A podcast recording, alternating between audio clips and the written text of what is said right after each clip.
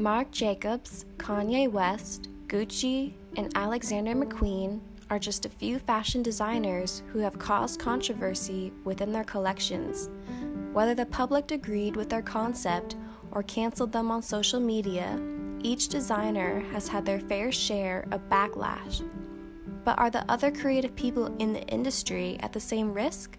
Today, I wanted to talk about the difference between being an artist and a designer and the advantage one has over the other.